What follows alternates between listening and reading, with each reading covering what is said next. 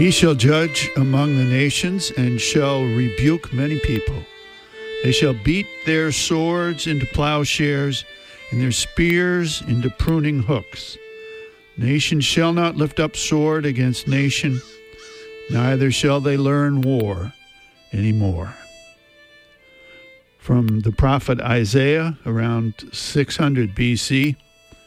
Good morning, everyone. I'm Rob McCall. This is the Awanadjo Almanac, a collection of natural and unnatural events, rank opinion, and wild speculation devoted to feeling at home in nature and breaking down the wall of hostility between us and the rest of creation. This is the Almanac for June 20th to 27th, 2014, the last quarter of the strawberry moon. This is the summer solstice edition.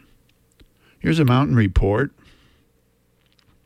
Do go and see Awanadjo decked out in her brand new gown of green against a blue sky with all the ruffles, pleats, fringes, and frills that any small, misty mountain could ever want, and trimmed with flowers of many colors.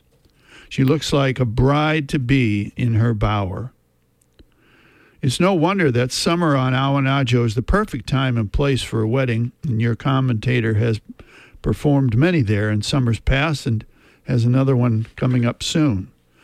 Go now, though, for by late summer her majestic dress will have been soaked by rain, powdered with dust, gnawed by insects, torn by winds, and faded by sun, until she is ready to drop it in favor of a blanket of snow to warm her through the winter.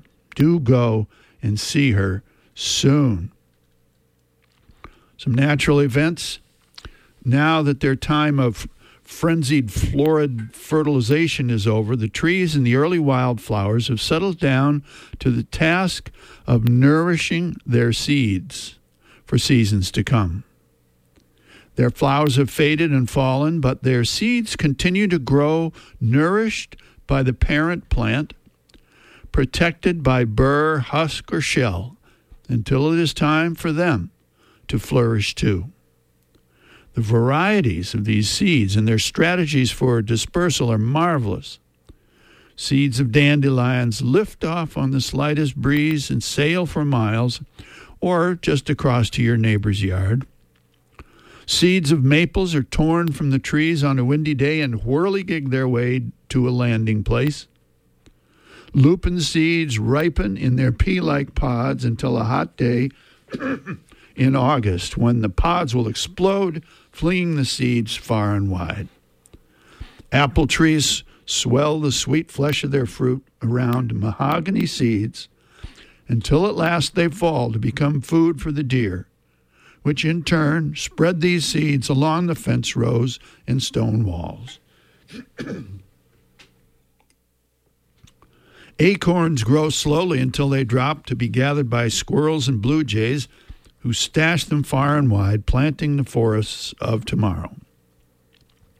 Plants and animals all seem to be doing the same, giving themselves for coming generations.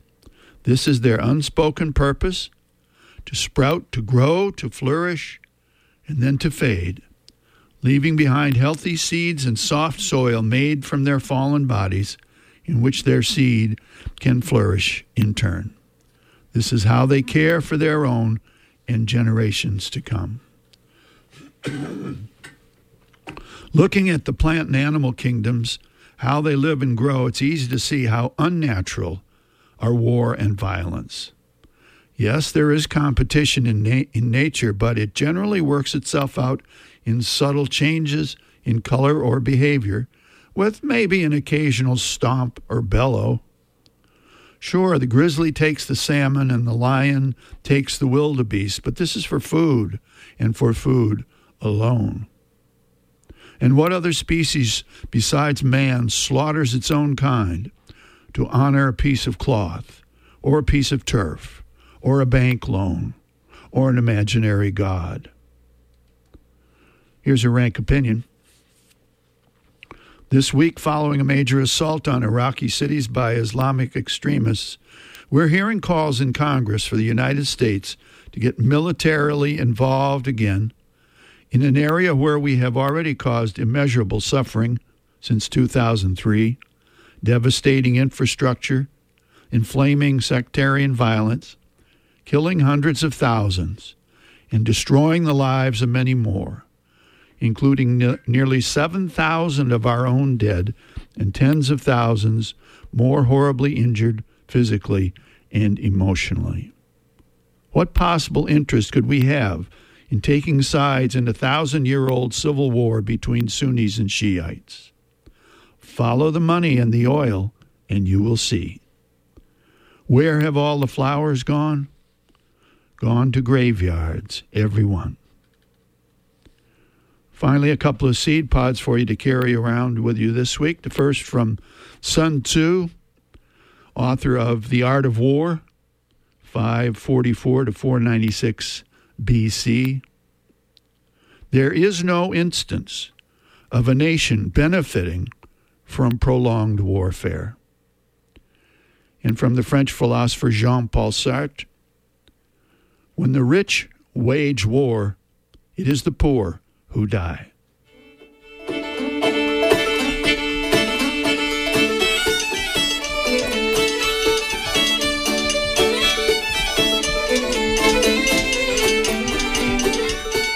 Well, that's the almanac for this quarter moon, but don't take it from me. Go out and see for yourself.